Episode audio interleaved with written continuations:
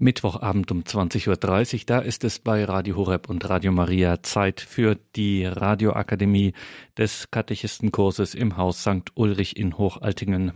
Wir sind in der Lehreinheit zum Neuen Testament. Wir hören da Professor Lothar Wehr, Neutestamentler an der Universität Eichstätt. Heute Vortrag Nummer 6. Professor Lothar Wehr. Liebe Hörerinnen und Hörer, Nachdem wir beim letzten Mal das relativ leicht zugängliche Senfkorn-Gleichnis angesehen haben, will ich mich nun zunächst einem Gleichnis zuwenden, das auf den ersten Blick etwas sperrig wirkt und das nicht unmittelbar verständlich ist. Dies liegt vor allem daran, dass ein Vorgang geschildert wird, der nach unserem Empfinden äußerst ungerecht ist und dass dieses ungerechte Verhalten eines Weinbergbesitzers unmittelbar zur Gottesherrschaft und damit zum Verhalten Gottes den Menschen gegenüber in Beziehung gesetzt wird.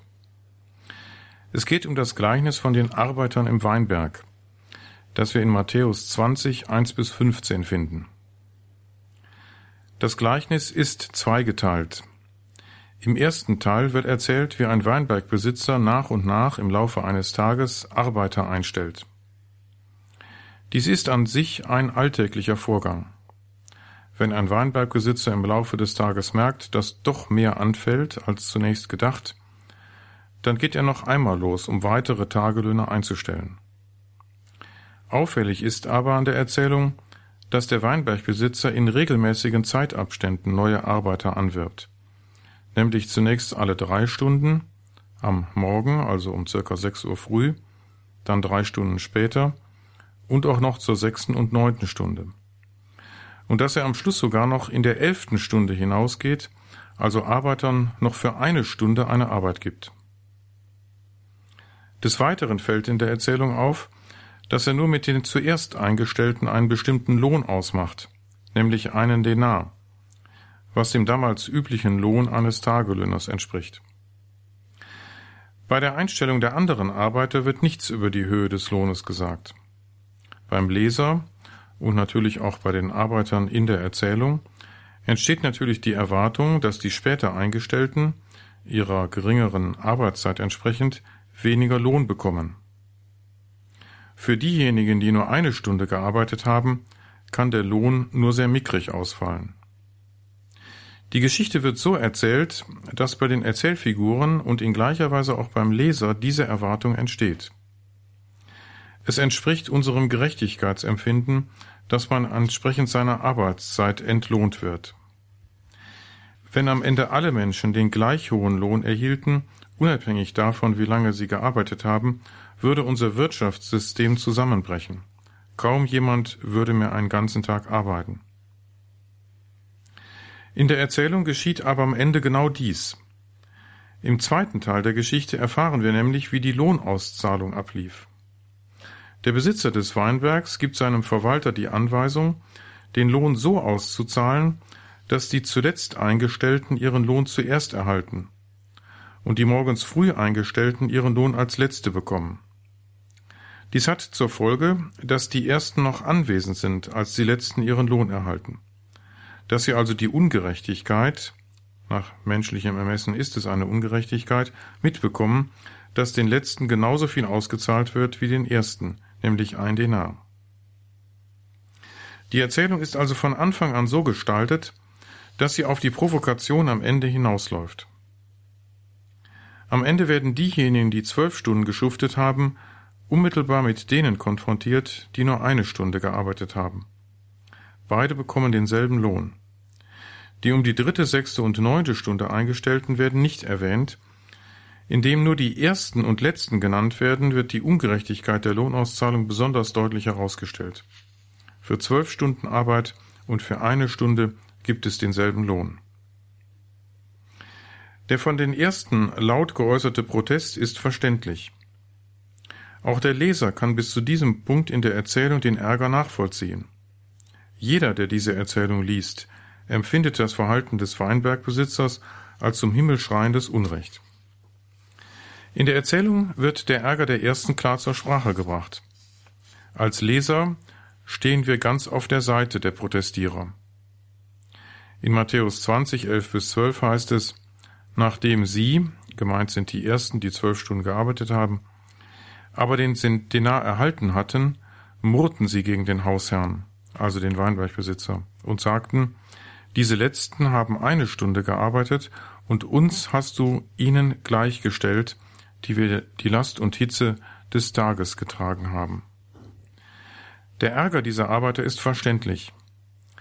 Sie haben nicht nur zwölfmal so lange gearbeitet wie die anderen, sie haben sich auch gerade in der heißen Phase des Tages im Weinberg abgemüht, während diejenigen, die nur eine Stunde gearbeitet haben, nur den etwas kühleren Abend erlebt haben. Noch einmal, der Protest ist verständlich. Der Leser steht auf der Seite der Protestierer. Man fragt sich, warum die Erzählung mit der Wendung eingeleitet wurde, mit dem Himmelreich ist es nämlich wie mit einem Menschen, einem Hausherrn, der früh am Morgen hinausging, um Arbeiter für seinen Weinberg einzustellen. Matthäus 20,1 Was hat dieses ungerechte Verhalten mit dem Himmelreich zu tun? Wie kann man den guten und gerechten Gott mit dem Verhalten dieses, so scheint es doch willkürlich agierenden Weinbergbesitzers in Verbindung bringen? Viele gläubige Christen, die diese Erzählung hören, haben Schwierigkeiten mit ihr. Soll diese Erzählung eine positive Botschaft enthalten? Oder stellt sie uns Gott als einen willkürlich Handelnden vor Augen? Die Antwort auf alle diese Fragen finden wir am Ende der Erzählung. In Reaktion auf das Murren und die Vorwürfe der zuerst eingestellten Arbeiter rechtfertigt sich der Hausherr nämlich in einer kleinen Rede. Sie besteht aus zwei Teilen. Der erste Teil lautet, er aber, der Weinbergbesitzer, sagte einem von ihnen, Freund, ich tue dir nicht Unrecht. Bist du nicht um einen Denar mit mir übereingekommen? Nimm den deinen und geh. Nach der einleitenden Wendung richtet der Weinbergbesitzer seine Ansprache an einen von den Protestierern, nicht an die gesamte Gruppe. Er greift sich sozusagen einen heraus. Er spricht einen persönlich an. Dieser kann sich nicht in der Gruppe der Protestierer verstecken. Ihm wird persönlich ins Gewissen geredet. Der Einzelne ist gefordert. Wir werden am Ende sehen, dass auch der Leser persönlich angesprochen werden soll. Auch der Leser soll nach der Rede seinen inneren Protest gegen den Hausherrn aufgeben und sich in seiner Einstellung verwandeln lassen. In diesem ersten Teil der kleinen rechtfertigenden Rede steht die Aussage im Mittelpunkt, dass der Hausherr nicht ungerecht handelt. Denn er hat ja den ersten den abgesprochenen Lohn ausgezahlt. Er hat sich an diese Abmachung gehalten. Deshalb steht am Ende die Aufforderung, den einen Denar anzunehmen und zu gehen. Nimm den deinen und geh. Hier könnte die Rede zu Ende sein. Der Hausherr hat nicht ungerecht gehandelt, die Ersten bekommen ihren abgesprochenen Lohn, sie sollen zufrieden sein und sich schleichen. Aber ein Schluss bereits an dieser Stelle wäre unbefriedigend. Es bleibt der schale Beigeschmack, dass der Hausherr doch nicht gerecht gehandelt hat, weil, den anderen, weil er den anderen zu viel gab. So geht die Rede noch weiter. Ich will aber diesem Letzten das Gleiche geben wie auch dir. Ist es mir nicht erlaubt, mit dem meinen zu machen, was ich will? Oder ist dein Auge böse, weil ich gut bin? Hier stellt der Weinbergbesitzer zunächst fest, dass er der Herr des Hauses ist. Er kann mit seinem Eigentum machen, was er will. Wenn er den Letzten dasselbe geben will wie den Ersten, dann ist das seine freie Entscheidung. Er hat das Recht dazu. Doch auch dieser Hinweis befriedigt noch nicht. Es bleibt noch immer der Eindruck eines willkürlichen Verhaltens des Hausherrn. Die entscheidende Aussage der kleinen Rede findet sich am Ende in der Frage Oder ist dein Auge böse, weil ich gut bin? Die murrenden Protestler und mit ihnen auch der Leser sollen das Verhalten des Hausherrn nicht als ungerecht und willkürlich betrachten, sondern als ein gütiges Handeln gegenüber den Letzten. Die Frage am Ende unterstellt den Ersten, dass sie böse sind, weil der Hausherr zu den Letzten gut ist. Mit dieser Frage endet die gesamte Erzählung. Es wird nicht gesagt, wie der eine Protestler, dem der Hausherr antwortet, auf die Rede reagiert hat. Hat er sich überzeugen lassen oder bleibt er bei seinem Murren? Auch die Reaktion der anderen Arbeiter wird nicht erwähnt. Die Erzählung endet also offen. Solch einen offenen Schluss finden wir öfter in Gleichnissen Jesu.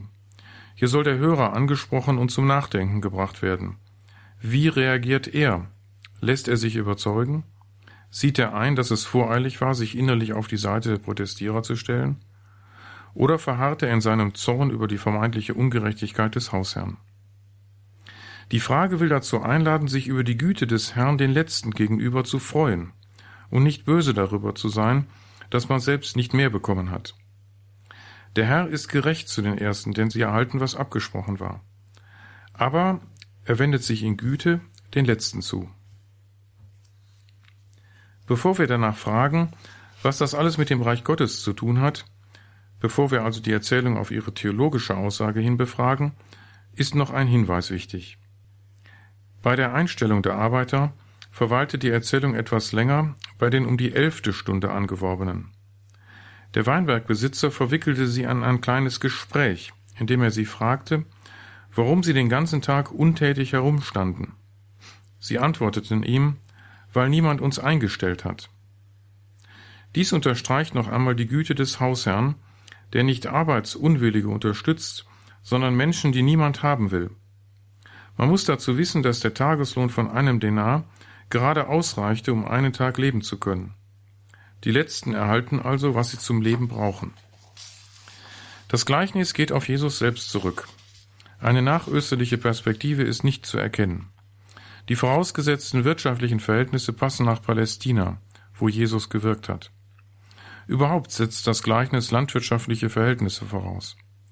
In den frühen, vor allem städtischen christlichen Gemeinden hätte man ein solches Gleichnis kaum gebildet. Die Bildsprache ist alttestamentlich jüdisch. Das Bild vom Weinberg findet sich schon im Alten Testament in Jesaja 5, 1 bis 7 als Bild für das Volk Israel. Der Herr des Weinbergs ist Gott. So werden wir auch in unserer Erzählung, die ja etwas über die Herrschaft Gottes aussagen will, im Weinbergbesitzer eine Metapher für Gott sehen müssen. Die Botschaft des Gleichnisses fügt sich nahtlos in die übrige Verkündigung Jesu ein, wie wir nun sehen werden. Damit kommen wir zur Übertragung der Erzählung auf das Reich Gottes. Was wird über Gott gesagt und wie fügt sich die Aussage in die Verkündigung Jesu ein? Nachdem wir auf der Bildebene festgestellt haben, wo der Akzent in der Erzählung liegt, fällt die Übertragung nicht mehr schwer. Es geht um die Güte Gottes gegenüber den Letzten, die keine Benachteiligung der Ersten bedeutet. Wenn wir auf die Verkündigung Jesu schauen, dann kann damit nur gemeint sein, dass sich die Gegenwart der Gottesherrschaft in der Hinwendung Jesu zu denen zeigt, die am Rande der Gesellschaft stehen, zu den Aussätzigen, Unreinen und Sündern. Vor allem die Zusage Jesu, dass Gott den Sündern vergibt, dürfte in dieser Erzählung veranschaulicht sein. Dass Gott sich in der Reich Gottes Verkündigung Jesu gerade den Sündern zuwendet, benachteiligt die Gerechten, also diejenigen, die sich um die Beachtung des jüdischen Gesetzes bemühen, nicht. Die Gerechten sollen aber nicht böse sein über die Güte Gottes gegenüber den Sündern. Sie sollen sich vielmehr darüber freuen. Wichtig ist dabei, dass Gott selbst es ist, der die Sünden vergibt, der sich der Sünder annimmt. Jesus ist nur der Bote der Gottesherrschaft. Jesus verkündet Gott und seine machtvolle Zuwendung zu den Menschen, besonders zu den Benachteiligten, den Kranken, den Armen und so weiter. Jesus ist offenbar wegen dieser Botschaft kritisiert worden. Mit dieser Erzählung hat er versucht, seine Verkündigung anschaulicher zu machen und für sie zu werben. Was in dieser Erzählung nicht veranschaulicht wird, ist die Umkehr, die von denen erwartet wird, die die Zuwendung Gottes erfahren haben. Jesus hat die bedingungslose Zuwendung Gottes zu den Sündern verkündet. Das heißt, die Umkehr war nicht Voraussetzung für die Vergebung. Darin unterscheidet sich Jesus vom Judentum seiner Zeit. Sündenvergebung ist im Judentum an den Tempelkult gebunden oder zumindest an ein Zeichen der Umkehr bzw. an das Sündenbekenntnis. Letzteres sehen wir bei Johannes dem Täufer. Zu ihm kamen die Menschen, bekannten ihre Sünden und empfingen dann die Taufe, die ihnen die Gewissheit gab, dass ihnen Gott im Endgericht die Sünden vergibt. Die Menschen müssen eine Vorleistung vollbringen, damit ihnen Sündenvergebung zuteil wird. Bei Jesus ist das anders. Er vergibt zuerst die Sünden, erwartet dann aber als Antwort des Menschen die Umkehr und den Neubeginn. Im Leben jedes Christen wiederholt sich dies. Annahme des Glaubens und Taufe sind ein Gnadengeschehen, sind also nur möglich durch die Zuwendung Gottes. Gott ermöglicht den Glauben. Wenn der Mensch sich zum Glauben bekennt und taufen lässt, dann ist dies immer die Antwort auf Gottes zuvorkommendes Handeln. Umkehr und Leben nach dem Willen Gottes sind dann die Reaktion auf die Sündenvergebung und auf die Neuschöpfung, die wir in der Taufe erfahren. Natürlich verfällt auch der Getaufte wieder in die Sünde.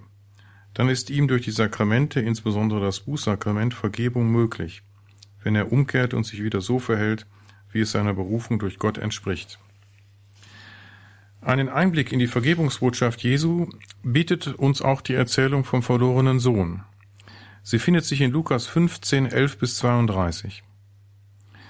Dieser Erzählung vom verlorenen Sohn gehen zwei weitere Erzählungen vom Verlorenen voraus, nämlich die Gleichnisse vom verlorenen Schaf und von der verlorenen Drachme. Alle drei Gleichnisse bilden die Antwort auf den gegen das Verhalten Jesu gerichteten Vorwurf der Pharisäer am Anfang des Kapitels. Dieser gibt sich mit Sündern ab und isst sogar mit ihnen. Lukas 15,2. Es geht also hier eindeutig um die Frage der Sündenvergebung. Vom Kontext her ist schon klar, wie die Erzählung zu interpretieren ist, um welche Thematik es geht. Die drei Erzählungen wollen erklären und rechtfertigen, warum Jesus sich mit Zöllnern und Sündern abgibt und sogar mit ihnen isst. Dies geschieht in den ersten beiden Erzählungen, indem Beispiele aus der Alltagswelt genommen werden, und zwar aus der Alltagswelt des Mannes im Bild des Hirten, dem eines von hundert Schafen entlaufen ist, und der Frau, die eine von zehn Drachmen verloren hat. In beiden Erzählungen ist etwas verloren gegangen, was nicht von alleine umkehrt und zurückkommt. Vielmehr muss ihm nachgegangen werden, muss es gesucht werden.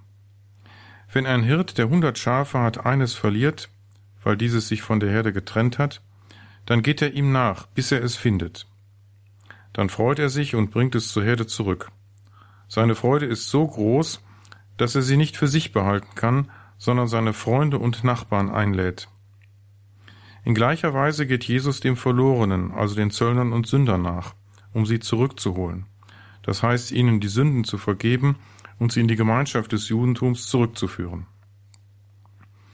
Gleiches veranschaulicht auch das Gleichnis von der verlorenen Drachme. Eine Frau, die eine von ihren zehn Drachmen verloren hat, stellt das ganze Haus auf den Kopf, bis sie sie gefunden hat. Ihre Freude über das Wiederfinden ist so groß, dass sie ihre Freundinnen und Nachbarn einlädt, um ihre Freude mit ihnen zu teilen.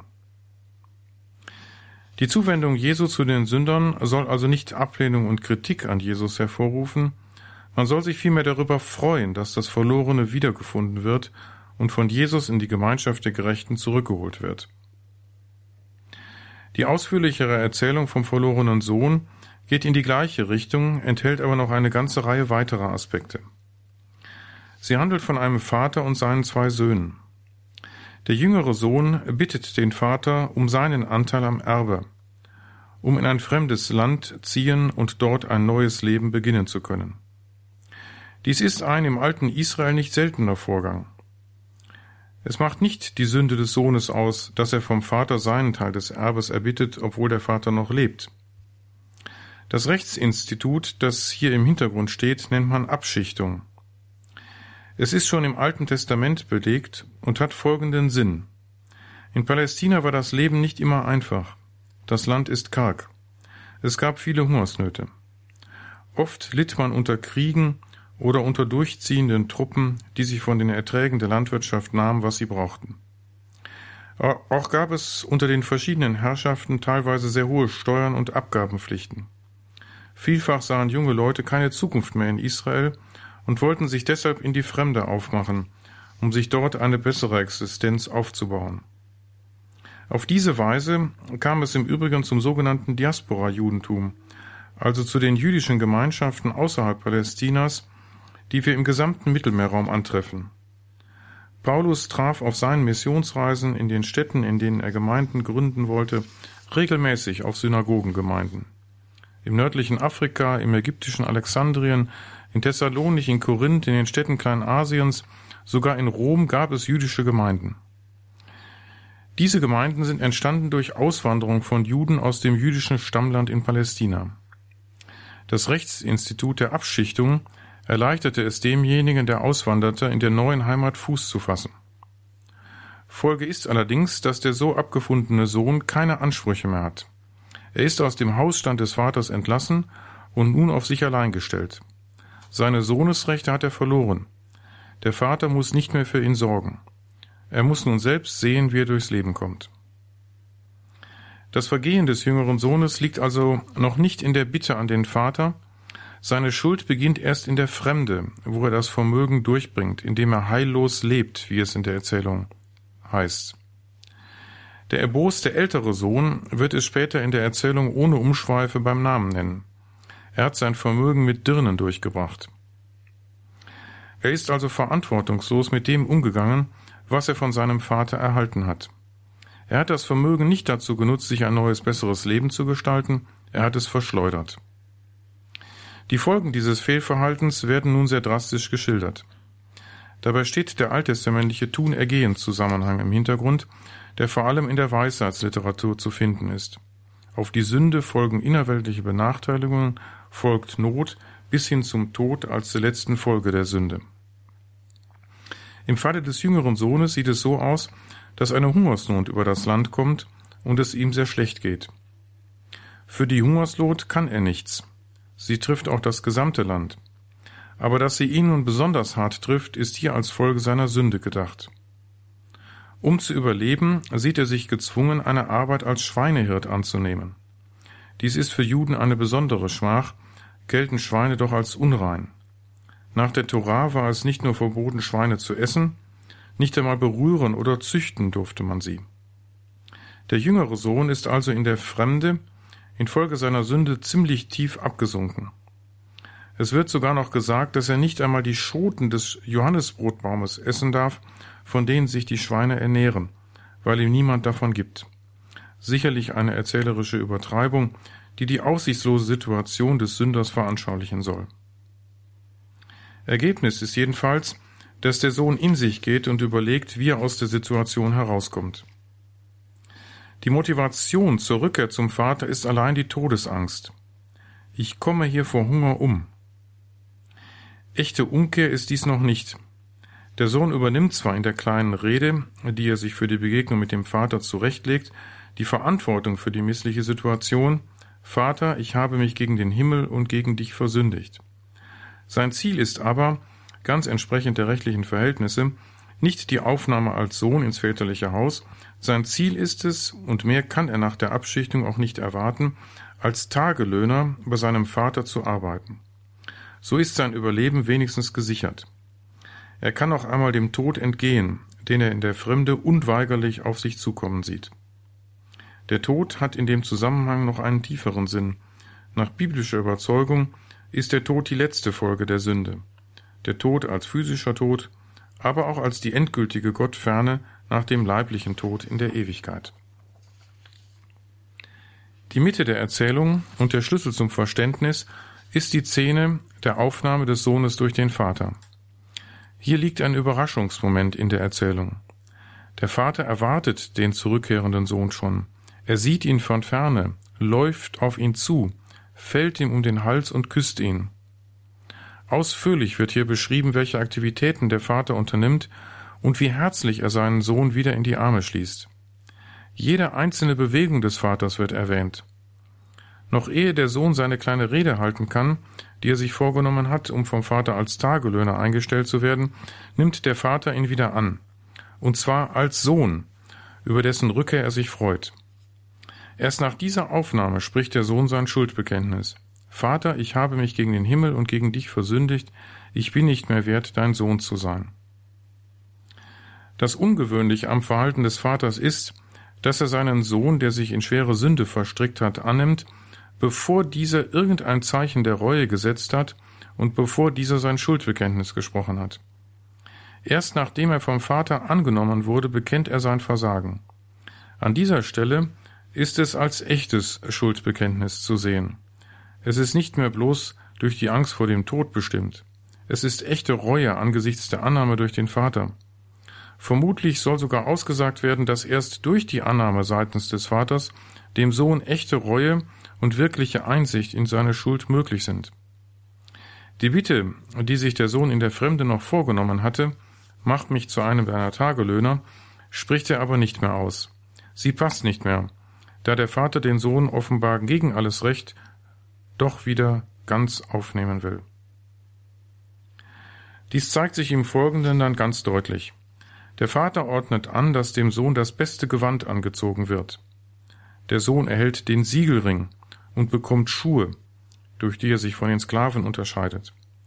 Der Vater hat seinen Sohn wieder voll und ganz in die Sohnesrechte eingesetzt und als Sohn in seinen Hausstand wieder aufgenommen. Obwohl dieser schwer gesündigt hat und seine Sohnesrechte durch die Abschichtung eigentlich für immer verloren hatte. Zu allem Überfluss lässt der Vater noch das Mastkalb schlachten und ein großes Fest feiern. Zur Begründung sagt er, wir wollen essen und fröhlich sein, denn mein Sohn war tot und lebt wieder, er war verloren und ist wiedergefunden worden. Die Übertragung der Erzählung ist nun nicht mehr schwer. Der Vater ist wie schon in jüdischer Tradition eine Metapher für Gott und der Sohn ist, wie wir gesehen haben, deutlich als Sünder gezeichnet. Die bedingungslose Annahme des Sünders durch den Vater veranschaulicht, was Jesus die Sünder erfahren lässt, wenn er mit Zöllnern und Sündern ist. Wieder ist die Güte Gottes zu den Sündern das Thema. In dem Fest, das gefeiert wird, werden die neuen Lebensmöglichkeiten angedeutet, die dem Sünder nun eröffnet sind, nachdem Gott ihn wieder angenommen hat. Der Sünder kann sein bisheriges Leben hinter sich lassen. Ihm ist alle Last genommen. Er kann neu beginnen. Ihm ist eine neue, bessere Zukunft eröffnet, die er nun nur noch ergreifen muss. Einsicht in die Schuld und Umkehr sind die Folge, nicht die Voraussetzung der Vergebung durch Gott. Wie in der Erzählung von den Arbeitern gibt es aber auch hier wieder Protest und Kritik an der Zuwendung Gottes zu den Sündern. Der ältere Sohn kommt vom Feld und hört, dass ein Fest gefeiert wird. Einer der Knechte des Vaters klärt ihn über den Anlass dieses Festes auf. Dein Bruder ist gekommen und dein Vater hast das Mastkalb schlachten lassen, weil er ihn heil und gesund wiederbekommen hat. Der ältere Sohn ist empört und will nicht mitfeiern. Wieder muss der Vater herauskommen, wieder ist er der Entgegenkommende. Dieses Mal geht er auf den älteren Sohn zu. Ähnlich wie in der Erzählung von den Arbeitern im Weinberg, der Weinbergbesitzer, argumentiert der Vater. Der protestierende, schmollende Bruder soll bedenken, dass er vom Vater nicht benachteiligt wird. Er ist versorgt und hat am Besitz des Vaters Anteil. Nun soll er sich über die Rückkehr seines Bruders freuen und darüber, dass der Vater ihm vergeben und ihn wieder aufgenommen hat. Die Zuwendung Gottes zu den Sündern ist Anlass zur Freude und sollte nicht zu Neid und Missgunst führen. Die Erzählung endet auch wieder offen, wie die Erzählung von den Arbeitern im Weinberg. Die Einladung des Vaters an den zürnenden Bruder endet mit der Feststellung, aber jetzt müssen wir uns doch freuen und ein Fest feiern, denn dein Bruder war tot und lebt wieder, er war verloren und ist wiedergefunden worden. Wie der Bruder reagiert hat, wird nicht mehr erzählt. Insofern endet auch diese Geschichte offen. Wieder ist der Leser gefragt, könnte ich mich mitfreuen? Kann ich mich freuen, dass Gott Menschen, die sich schwer verfehlt haben, dass er diesen Menschen einen Neubeginn schenken will? Wichtig an der Erzählung ist ein Aspekt des christlichen Gottesbildes, der in dieser Geschichte sehr deutlich hervorgehoben wird. Gott ist hier zweimal derjenige, der Menschen entgegenkommt. Dem versorenen Sohn läuft er entgegen und auf den schmollenden älteren Bruder geht er auch von sich aus zu. Dies ist Ausdruck der Liebe Gottes, die das Wesen Gottes nach unserem christlichen Verständnis ausmacht. Gott geht auf den Menschen zu. Höhepunkt dieser Zuwendung ist die Sendung seines Sohnes, der wirklicher, sterblicher Mensch wird, der unser Schicksal teilt bis ins Leiden und den Tod hinein. Im Islam ist Gott der Ferne, der von den Menschen Unterwerfung fordert und Beachtung der religiösen Gebote. Eine Erlösungslehre kennt der Islam nicht. Eine Menschwerdung Gottes ist völlig ausgeschlossen und gilt als Gotteslästerung. Dass Gott die Liebe ist, ist im Christentum nicht etwas Nebensächliches sondern trifft die Mitte und das Wesen Gottes. Auch die Dreifaltigkeitslehre hat ja dies zu ihrem zentralen Inhalt. Gott ist von seinem Wesen her liebende Beziehung. Die Liebe zwischen Vater, Sohn und Geist macht Gott aus, und sie fließt über und erfasst auch den Menschen, den Gott geschaffen und dann in Christus von Sünde und Tod erlöst hat. Wenn man also die Erzählung vom verlorenen Sohn in einen größeren Zusammenhang stellt, sieht man, wie bedeutsam sie im Rahmen der Offenbarung Gottes in der Verkündigung Jesu ist. Als letztes Gleichnis will ich die Erzählung vom klugen Verwalter etwas näher betrachten. Sie umfasst in ihrem ursprünglichen Bestand Lukas 16.1 bis 8a. Sie handelt von einem reichen Mann, der einen betrügerischen Verwalter hat. Als der reiche Mann ihm auf die Schliche kommt, stellt er ihn zur Rede und kündigt ihm die Entlassung an. Der Verwalter, der durch und durch als Gauner dargestellt wird, wie wir übrigens öfter gerade im lukanischen Sondergut miese Charaktere finden, den ungerechten Richter, Knechte, die die Untergebenen schlagen und ähnliches, überlegt nun, was er im Hinblick auf seine persönliche Zukunft und seine materielle Absicherung tun kann. Seine Gedanken werden in der Erzählung als wörtliche Rede wiedergegeben. Zu schwerer Arbeit tauge ich nicht, und zu betteln schäme ich mich. Da hat er eine Idee. Er setzt auf seine bisherigen Betrügereien noch eins drauf und fälscht die Schuldscheine der Schuldner seines Herrn. Er lässt sie einzeln zu sich kommen und ihre Schuldscheine nach unten korrigieren. Da die Schuldner selbst mit ihrer eigenen Handschrift die Schulden auf den Scheinen eintragen mussten, damit sie später im Konfliktfall persönlich haftbar gemacht werden konnten, müssen sie persönlich beim Verwalter vorbeikommen und ihre Schuldscheine, die dann beim Verwalter blieben, nach unten korrigieren. Statt 100 Fass Öl sollen auf dem Schuldschein des einen nur noch 50 Fass stehen. Auf dem Schuldschein des anderen sollen statt 100 Sack Weizen nur noch 80 stehen. Das bedeutet einen Gewinn für die Schuldner und natürlich einen großen Vermögensverlust für den Herrn. Für den Verwalter hat es den Vorteil, dass die Schuldner aus Dankbarkeit für den Schuldennachlass den Verwalter nach dessen Entlassung in ihre Häuser aufnehmen und versorgen. Siehe Lukas 16,4. Am Ende des Gleichnisses steht ein verstörender Satz, der aber den Schlüssel zur Interpretation der Erzählung darstellt.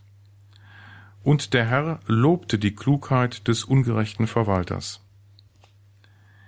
Die Auslegung dieses Satzes ist aus unterschiedlichen Gründen strittig. Das Hauptproblem ist die Frage, wer hier mit dem Herrn gemeint ist. Ist es der reiche Mann, der in der Erzählung von dem Verwalter gewaltig übers Ohr gehauen wird worden ist, oder ist es der Erzähler der Geschichte, also Jesus? Dass es der reiche Mann ist, halte ich für ausgeschlossen. Erstens hat er ja von der Fälschung der Schuldscheine nichts mitbekommen, und zweitens hätte er kaum den Verwalter dafür gelobt. Drittens ist ein Lob durch den reichen Mann überhaupt undenkbar, denn dieser hat seinen Verwalter wegen Betrügereien entlassen. Ein Lob passt nicht in den Duktus der Erzählung. Also wird man annehmen müssen, dass Jesus als Erzähler den Verwalter lobt. Aber wieso, lobt Jesus einen solchen charakterlosen und egoistischen Betrüger? Dazu muss man sich vergegenwärtigen, dass Gleichnisse in der Regel ein sogenanntes Tertium comparationis haben, also einen Vergleichspunkt, in dem sich Bild und Sachebene berühren. Auf diesen Vergleichspunkt kommt es, zumindest in erster Linie, an. Was Jesus hier lobt, ist die Klugheit des ungerechten Verwalters. Die Klugheit ist der Vergleichspunkt. Die Klugheit wird von Jesus als vorbildlich hingestellt, nicht die Betrügereien. Dies ist wichtig festzuhalten. Jesus nennt ihn den ungerechten Verwalter. Sein Charakter wird nicht gelobt, auch nicht seine betrügerischen Handlungen. Es geht allein um seine Klugheit. Worin besteht aber diese Klugheit? Der Verwalter konzentriert sich ganz auf die Zukunft. Er handelt so, dass er eine gute Zukunft hat, dass er ein einträgliches Leben hat nach der großen Katastrophe seines Lebens, nach seiner Entlassung. Diese Klugheit, ganz auf die Zukunft ausgerichtet zu handeln, alles zu tun, damit man eine gute Zukunft hat, sie ist vorbildlich. So soll auch der Jünger leben, ganz auf die endzeitliche Zukunft bei Gott ausgerichtet. Der Jünger Jesu soll in diesem Leben alles daran setzen, dass er eine Zukunft bei Gott hat, dass er teilhat an der Vollendung des Reiches Gottes. Der Jünger soll nicht in der Gegenwart aufgehen, in den Sorgen dieser Welt. Er soll sich Schätze im Himmel sammeln. Er soll für bleibende Werte sorgen. Er soll eine eschatologische Existenz führen, also so leben, dass er sich ganz am künftigen Heil und damit letztlich ganz an Gott ausrichtet. Die Erzählung macht vielen Menschen heute Schwierigkeiten, weil hier ein ganz und gar nicht vorbildlicher, ja betrügerischer Mensch gelobt wird. Wir sind heute mit dieser Art, in Gleichnissen zu sprechen, nicht mehr vertraut. Es geht um den einen Vergleichspunkt, Hier ist es die Klugheit. Sie wird gelobt, nicht das betrügerische Handeln. Selbstverständlich kann der Jünger Jesu das Reich Gottes nicht erlangen, wenn er solche Betrügereien begeht. Jesus hat mehrfach, wie ich eben schon andeutete, charakterlose und schlechte Gestalten in den Mittelpunkt seiner Gleichnisse gestellt. Wir kennen es ja auch aus unserer Nachrichtenwelt. Bad News are good news, sagt man. Schlechte Nachrichten finden leichter das Interesse der Menschen. Verbrechen und Verbrecher faszinieren. Deshalb schauen wir uns ja auch gerne Krimis an. Verbrecher ziehen die Aufmerksamkeit der Menschen leicht auf sich. Jesus hat offenbar mit solchen Gestalten Aufmerksamkeit wecken wollen. Diese Erzählungen sind leicht eingängig, sie bannen und beeinflussen die Hörer leichter, keineswegs davon darauf schließen, dass Jesus Verbrecher wegen ihrer Verbrechen als vorbildlich hingestellt habe oder dass er böses Handeln gelobt habe. Es gilt immer, den Vergleichspunkt genau herauszuarbeiten. Es gäbe noch viele einprägsame Gleichnisse, die man hier behandeln könnte, aber wir müssen uns noch anderen wichtigen Themen widmen. Zunächst soll es um die Ethik Jesu gehen, wie sie uns in der Bergpredigt begegnet. Unter Punkt 2 die Bergpredigt. Mit der Bergpredigt bezeichnet man die Rede Jesu in den Kapiteln 5, 6 und 7 des Matthäusevangeliums. Es handelt sich dabei um eine größere Rede, die der Matthäusevangelist aus unterschiedlichen Worten Jesu zusammengesetzt hat. Sie ist also nicht die wörtliche Mitschrift einer von Jesus genau so gehaltenen Rede, sondern eine Komposition des Matthäus, die er für sein Evangelium geschrieben hat. Dies heißt nicht, dass die Rede mit der Verkündigung Jesu nichts mehr zu tun hat. Ganz im Gegenteil. Die Rede enthält durchgehende Überlieferungen, die Matthäus schon vorfand und die zum größten Teil tatsächlich im Kern auf Jesus selbst zurückgehen. Natürlich hat auch Matthäus seine Akzente gesetzt. Die Mischung aus Überlieferungen und eigenen Akzentsetzungen in der Darstellung erkennt man sehr deutlich, wenn man sich die Parallele zur matthäischen Bergpredigt im Lukasevangelium ansieht. Hier ist es keine Bergpredigt, sondern eine Feldrede. Lukas 6, 20 bis 49. Lukas stellt die Szene nämlich so dar, dass Jesus zunächst allein auf dem Berg ist, um zu beten. Dann kommt er herab zu den Menschen in die Ebene und hält ihnen eine Rede. Im Aufbau zeigen die Bergpredigt des Matthäus und die Feldrede des Lukas viele Ähnlichkeiten. Beide Reden beginnen mit den Seligpreisungen, sie enthalten Belehrungen über die Feindesliebe und über andere ethische Fragen. Wegen der zahlreichen Übereinstimmungen, die bis in die Formulierungen hineinreichen, nimmt man an, dass Matthäus und Lukas hier auf die Logienquelle zurückgreifen. Diese hat also bereits eine Rede Jesu enthalten, die den Grundbestand von Bergpredigt und Feldrede bildet. Es fällt auf, dass die Feldrede deutlich kürzer ist als die Bergpredigt. Dies ist darauf zurückzuführen, dass Matthäus offenbar die Rede aus der Logienquelle um weitere Worte Jesu ergänzt hat, die er in seinen Überlieferungen fand. So hat er auch zahlreiche Worte Jesu eingefügt, die er im Markus-Evangelium las.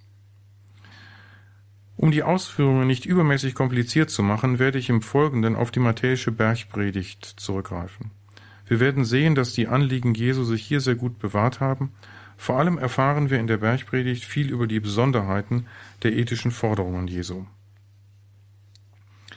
Die Tatsache, dass Matthäus den Inhalt der Bergpredigt aus unterschiedlichen Überlieferungen zusammengestellt hat, ändert nichts an der Tatsache, dass uns in der Bergpredigt weithin die Verkündigung Jesu von Nazareth mit ihren anspruchsvollen ethischen Forderungen begegnet. Die Bergpredigt beginnt mit den Seligpreisungen. Nur die erste will ich näher erläutern, da sie eine wichtige Voraussetzung darstellt, um die ethischen Forderungen der Bergpredigt zu verstehen. Die erste Seligpreisung lautet bei Matthäus wörtlich übersetzt Selig die Armen dem Geiste nach, denn ihnen gehört das Himmelreich. Matthäus 5,2 Für die Interpretation stellt die Wendung arm dem Geiste nach die Hauptschwierigkeit dar. Es sind nicht Menschen gemeint, die intellektuell zurückgeblieben sind oder die niedergeschlagen, zerknirscht sind. Geist meint auch nicht den Heiligen Geist, den dann bestimmte Menschen in geringerem Umfang besitzen würden. All dies ergibt keinen rechten Sinn. Am besten versteht man diese Seligpreisung von der alttestamentlich-jüdischen Armenfrömmigkeit her. Zeitgenössische Parallelen zum Matthäus-Evangelium gibt es in den Texten aus Qumran. Auch die hinter diesen Texten stehende jüdische Gemeinschaft der Essener bezeichnet sich als die Armen der Gnade, die Armen deiner Erlösung oder einfach die Armen. Gemeint ist damit eine bestimmte Haltung vor Gott. Man weiß sich vor Gott arm. Man ist sich bewusst, dass man letztlich immer auf Gottes Gnade angewiesen ist, auch wenn man sich noch so sehr bemüht, den Willen Gottes zu erfüllen. Arm dem Geiste nach meint also eine bestimmte Haltung Gott gegenüber, ein Armsein vor Gott, ein sich vor Gott klein wissen. Es bedeutet, Gott als den Größeren anzuerkennen. Es ist die Haltung gemeint, die Jesus von seinen Jüngern fordert, wenn er ihnen ein Kind als Vorbild hinstellt und von ihnen verlangt, zu werden wie die Kinder. Amen, Amen, ich sage euch, wenn ihr nicht umkehrt und wie die Kinder werdet, könnt ihr nicht in das Himmelreich eingehen. Matthäus 18,3 die wahre Haltung des Glaubenden Gott gegenüber ist diejenige des Kindes. Auch hier ist das Tertium Comparationis zu beachten. Nicht die Unreife des Kindes, auch nicht eine mögliche Unerzogenheit des Kindes ist hier der Vergleichspunkt, sondern das Angewiesensein auf andere. Kinder können sich nicht selbstständig ernähren. Sie bedürfen der Versorgung durch Erwachsene. So soll sich auch der Jünger Gott gegenüber verstehen. Alles Wesentliche kann er nur von Gott erwarten. Gott schenkt dem Menschen das Leben, er erhält den Menschen am Leben, er schenkt ihm Heil und am Ende gibt er ihm Anteil am Gottesreich. Diese Seligpreisung steht am Anfang, weil der Leser oder Hörer des Evangeliums diese Offenheit Gott gegenüber mitbringen muss, um die harten ethischen Forderungen der Bergpredigt akzeptieren zu können. Sie sind nur erfüllbar, wenn sich der Mensch bewusst ist, was er alles Gott verdankt, wenn er die Haltung der Armut vor Gott einnimmt. Die erste Seligpreisung lautet bei Lukas, Selig ihr Armen, denn euch gehört die Gottesherrschaft. Lukas 6,20 Lukas hat wirklich Arme im Blick, also materiell Arme. Damit steht er wahrscheinlich den Seligpreisungen Jesu näher als Matthäus. Jesus hat unter seinen Hörern gerade die Armen, Hungernden und Weinenden selig gepriesen, weil sie nichts vorweisen können und gerade deswegen eine offene Haltung Gott gegenüber mitbringen. Indem er sie selig preist, fordert er natürlich auch eine besondere Zuwendung der Menschen zu den Armen. Indirekt liegt darin natürlich eine Aufforderung, Armut zu beseitigen und den Armen zu helfen, denn ihnen ist Gott ja besonders nahe. Letztlich spielt in der Verkündigung Jesu auch die Armenfrömmigkeit eine Rolle. Jesus hat sie in die direkte Anrede an die Armen gekleidet. Matthäus hat sie spiritualisiert und konzentriert sich auf eine geistige Haltung, die jedem Jünger Jesu Christi gut ansteht. Auf die Seligpreisungen folgen einige überleitende Verse.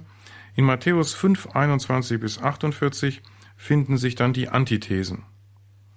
Sie bilden wohl den anspruchsvollsten Kern der Bergpredigt und überhaupt der Ethik Jesu insgesamt.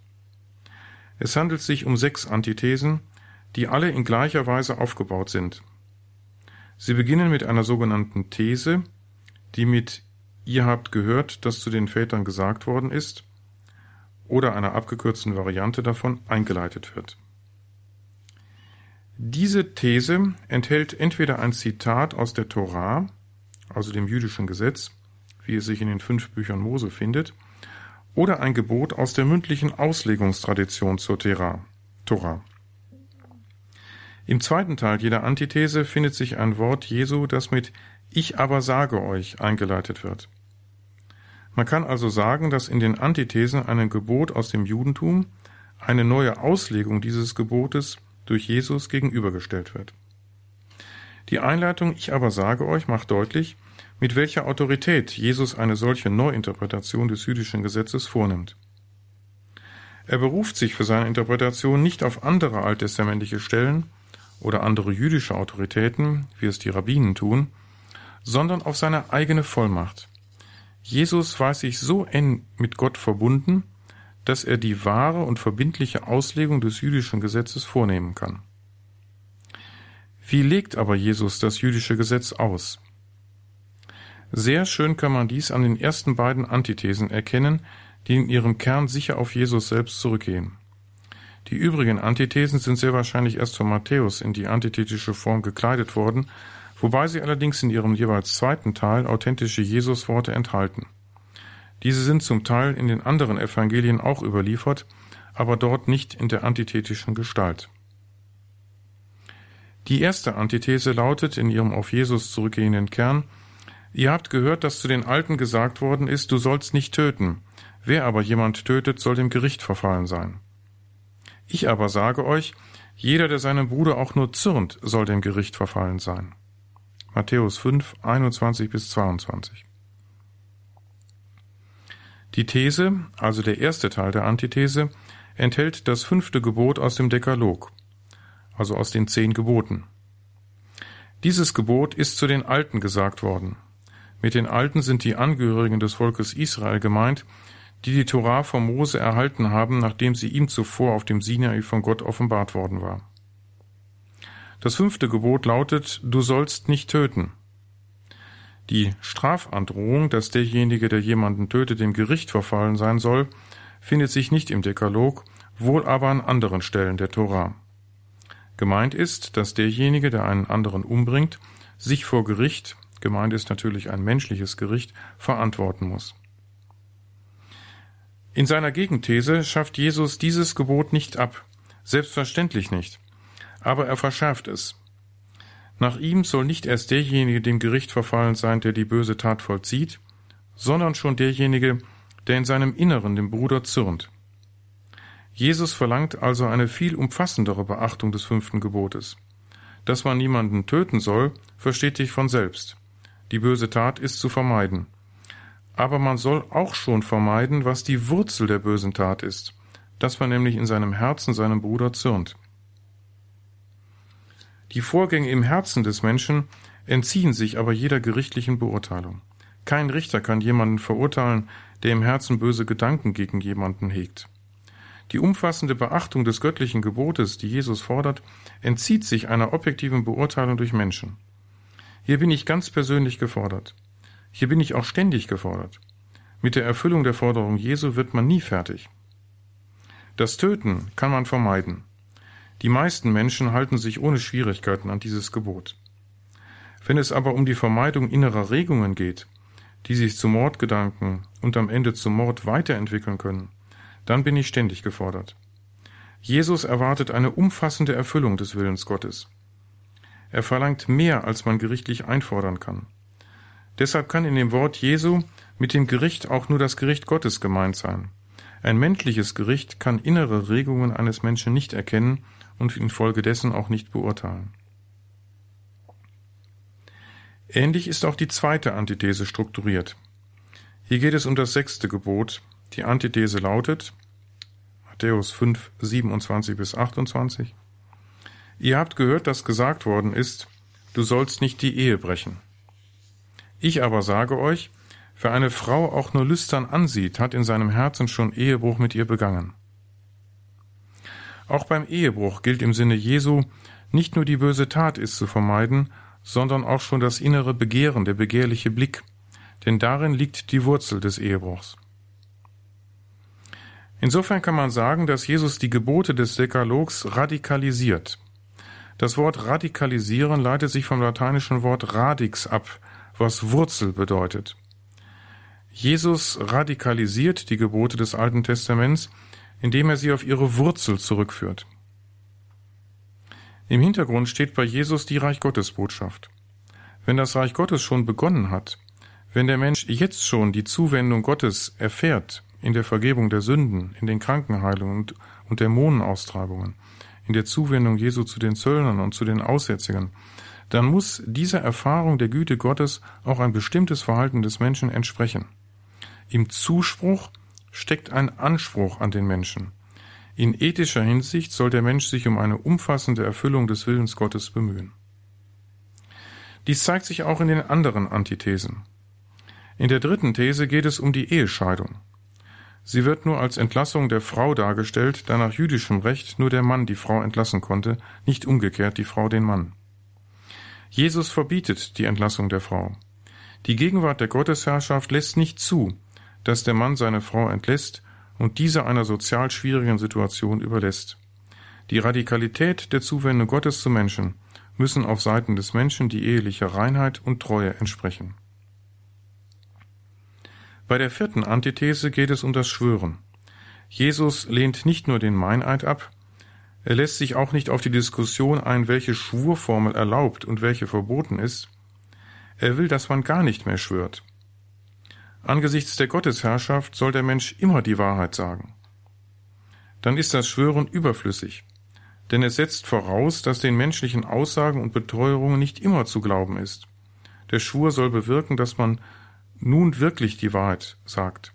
Schwören ist überflüssig, wenn der Mensch sich immer auf die Wahrheit verpflichtet. In der fünften Antithese wird der sogenannten alttestamentlichen Talionsformel Auge um Auge, Zahn um Zahn die Weisung Jesu gegenübergestellt, die Wiedervergeltung überhaupt versagt. Das alttestamentliche Talionsrecht hatte den Sinn, Eskalationen zu vermeiden. Gleiches sollte mit Gleichem bestraft werden. Es sollte nicht Unrecht mit noch größerem Unrecht vergolten werden. Die Worte Jesu, die sich in der Gegenthese nach dem Ich aber sage euch finden, fordern den völligen Verzicht auf Wiedervergeltung. Sie verlangen sogar, dem Unrecht nachzugeben. Ich aber sage euch, leistet dem, der euch etwas Böses antut, keinen Widerstand, sondern wenn dich einer auf die rechte Wange schlägt, dann halt ihm auch die andere hin. Und wenn dich einer vor Gericht bringen will, um dir das Hemd wegzunehmen, dann lass ihm auch den Mantel. Und wenn dich einer zwingen will, eine Meile mit ihm zu gehen, dann geh zwei mit ihm. Diese Antithese ist besonders radikal. Sie ruft viele Fragen hervor. Wenn man in dieser Weise dem Unrecht nachgibt, ermutigt man dann nicht geradezu die Übeltäter und Kriminellen?